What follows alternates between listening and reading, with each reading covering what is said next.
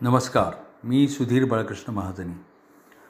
तर नवनाथांच्या कथेच्या मागच्या अठ्ठावीसाव्या अध्यायात आपण असं पाहिलं की भरतरी पिंगलेच्या शोकामुळे स्मशानामध्ये जाऊन राहिला आणि त्याची अगदी मरणासन्न अवस्था झाली. सूर्यनारायण दत्तात्रेयांकडे आला आणि म्हणाला की पहा माझ्या लेकराची काय अवस्था झाली आहे? तेव्हा दत्तात्रेयांनी त्याला आश्वासन दिलं की गोरक्षनाथ लवकरच तीर्थयात्रेहून परत येईल आणि तो त्याला योगमार्ग दाखवेल आणि त्याला या संकटातून बाहेर काढेल. त्याप्रमाणे गोरक्षनाथ तीर्थयात्रेहून आला आणि दत्तात्रेयांना गिरनार पर्वतावर भेटला. त्यावेळेला दत्तात्रेयांनी त्याचं स्वागत केलं मच्छिंद्रनाथांची चौकशी केली.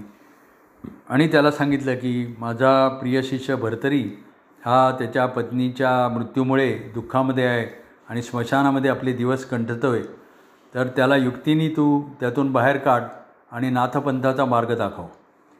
त्याप्रमाणे मग गोरक्षनाथाने त्यांची आज्ञा शिरसावंदे मानली. त्यांना नमस्कार केला आणि तो तिथून निघाला. व्यानासाचा त्यांनी मंत्र म्हटला. त्यामुळे तो अल्पावधीत अवंतीनगरीपाशी स्मशानामध्ये येऊन पोचला स्मशानामध्ये त्यांनी ज्यावेळेला भरतरीला पाहिलं त्यावेळेला त्याचा उत्साह पार मावळला. कारण त्यांनी असं पाहिलं की हा भरतरी शोकसागरामध्ये बुडालेला इतका आहे की त्याला दुसरं काही सुचत नाही आहे. बायकोचा ध्यास घेतला आहे आणि याला आता कसं यातून बाहेर काढायचं? म्हणून मग गोरक्षांनी खूप विचार केला तेव्हा त्याला एक युक्ती सुचली. त्यांनी गावातून एक मडकं आणलं. ते छानसं रंगवलं बाहुलीसारखं दिसेल असं केलं. ते मडकं आपल्या खांद्यावर घेऊन तो जिथे भरतरी होता त्याच्याजवळून असं चालू लागला. आणि चालता चालता ठेच लागल्यासारखं करून तो खाली पडला त्याबरोबर ते मडकंही खाली पडलं आणि फुटलं. आणि मग तो गोरक्ष ते मडक्याचे तुकडे असे गोळा करून आक्रोश करू लागला की अरे माझी माय गेली माझी बहीण गेली. असं म्हणून तो इतका जोरात आक्रोश करू लागला की भरतरी क्षणभर आपलं दुःख विसरला. आणि तो त्याला म्हणाला की अरे गोसावड्या हे दीड दमडीचं मडकं त्याच्यासाठी तू एवढा काय शोक करतोस? तेव्हा मग गोरक्ष म्हणाला की अरे ज्याचं जातं त्याला कळतं परदुःख शीतल असतं. तू तरी काय ती कोण? पिंगला का बिंगला? तिच्या नावाने बारा वर्ष शोक करत बसलायस. तेव्हा मग भरतरी म्हणाला की अरे कुठे माझी हाडामासाची पिंगला आणि कुठे तुझं हे दीड मडकं? माझी पिंगला काही परत येणार आहे का? तेव्हा गोरक्ष म्हणाला की मी तुझी पिंगला परत आणतो. तुला हजारो पिंगला देतो. कशाची पैज लावतोस बोल. मग भरतरी म्हणाला की मी माझं राज्य वैभव तुला देईन. तू जर माझी पिंगला मला भेटवलीस तर. तर मग गोरक्ष म्हणाला की मान्य आहे पण या पैजेला साक्षी कोण? तेव्हा भरतरी म्हणाला की पशुपक्षी आहेत सूर्यचंद्र आहेत पंचमहाभूत आहेत. तेव्हा मग गोरक्षाने हातामध्ये भस्म घेतलं त्याच्यावर पिंगला नाव घेऊन कामिनी अस्त्राचा मंत्र म्हटला आणि ते भस्म आकाशात उडवलं. त्याबरोबर काय आश्चर्य? पिंगला गगनमार्गाने खाली उतरली आणि तिच्या शरीरातून हजारो पिंगला प्रगट झाल्या आणि त्या सर्व भरतरीकडे आल्या. तेव्हा मग भर्तरीनी त्यांना त्यांची परीक्षा घ्यायची म्हणून त्यांना संसारातल्या गुप्त खुणेच्या गोष्टी विचारल्या. आणि त्या सगळ्याची त्यांनी बरोबर उत्तरं दिली. त्यामुळे मग याला आश्चर्य वाटलं भरतरीला आश्चर्य वाटलं. तेव्हा मग जी पिंगला होती ती पुढे आली आणि ती म्हणाली की राया तुमच्या दुःखामुळे मी तुमच्या विरहामुळे मी स सती गेले स्वर्गामध्ये गेले. पण माझ्या विरहाचं दुःख तुम्ही उगीच शिरावर घेतलं तेव्हा मग ती पुढं म्हणाली की गोरक्षनाथामुळे मी पुन्हा भूमीवर आले. पण काही झालं तरी मला आणि तुम्हाला मृत्यू अटळच आहे तेव्हा मग शोक कशाचा करायचा? आणि मग भरतरीला ते पटलं त्याला गोरक्ष गोरक्षाची कृपा मोठी आघात वाटली की पिंगला आपल्याला त्याच्यामुळे भेटली. म्हणून मग तो त्याला त्याच्या पाया पडण्यासाठी त्याच्यापुढे धावला.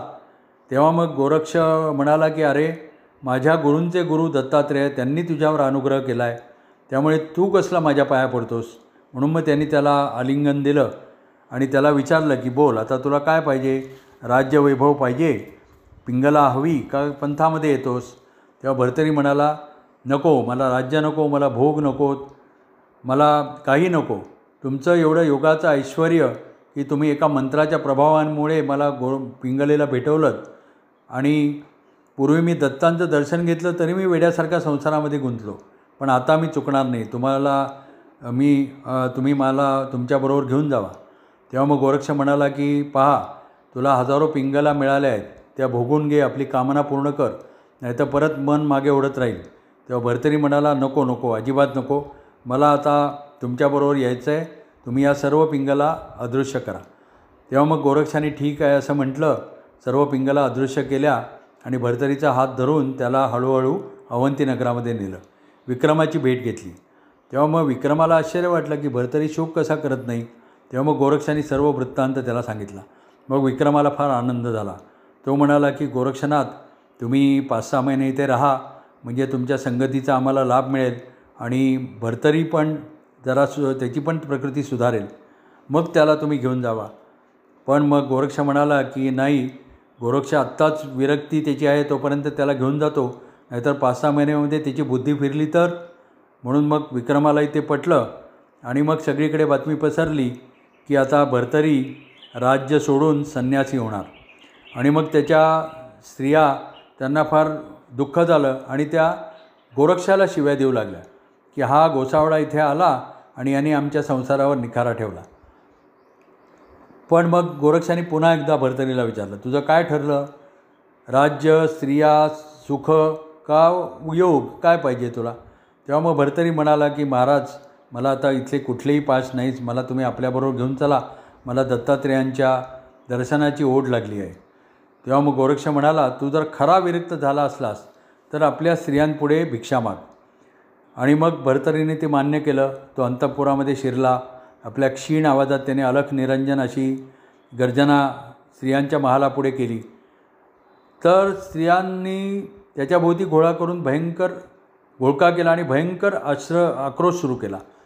आणि त्या भरतरीला जाऊच देणार तेव्हा मग भरतरीनी रागाने कोबडी उगा उगारून त्यांना हाकलून दिलं. आणि मग भरतरीची अवस्था पाहून काही नागरिक हळहळत होते काही त्याची प्रशंसा करत होते. काहींना वाटलं की अरे हा विक्रमाचा मित्र कमळ कुंभाराचा मित्र सत्यवती यांना सोडून हा भरतरी चालला आहे त्यामुळे सगळेजण असे शोकग्रस्त झाले. तर भरतरी नगरात गेल्यावर गोरक्षसुद्धा नगरात शिरून सर्व पाहत होता. आणि मग सगळा सगळी मायामोह सर्व सोडून भरतरी हळूहळू नग नगरवेशीजवळ आला. तेव्हा गोरक्षाने त्याला पुन्हा गाठलं. आणि मग स्त्रिया काही मागोमाग येतच होत्या की स्मशानात तरी का होईना तुम्ही आमच्यासमोर होतात. आता तुम्ही आम्हाला सोडून गेलात. तर आम्हाला तुमचं दर्शन कसं होणार? असं म्हणून त्या म्हणू लागल्या. पण त्यांना विक्रमाने परतवलं आणि त्यांच्या स त्या सर्वांचं सांत्वन केलं. आणि मग नगरापासून पुष्कळ अंतर चालल्यानंतर मग गोरक्ष भरतरीला म्हणाला की भरतरी तू अशक्त आहेस चिंता करू नको. हे शक्तिदायक मंत्रांनी युक्त असलेलं भस्म तुझ्या कपाळाला लावतो. म्हणून त्याने ते भस्म लावलं. त्यामुळे भरतरीच्या अंगात शक्तीचा प्रवेश झाला आणि तो अगदी पुष्ट झाला नव्हता तरी उत्साही झाला. आणि मग गोरक्ष आणि भरतरी यांनी गिरनार पर्वतावर दत्तात्रेयांची भेट घेतली. गोरक्षनाथाला आणि भरतरीला दत्तात्रेयांनी प्रेमाने कुरवाळलं आणि पुढे काय झालं ते आपण पुढच्या अध्यायात बघू. नमस्कार धन्यवाद.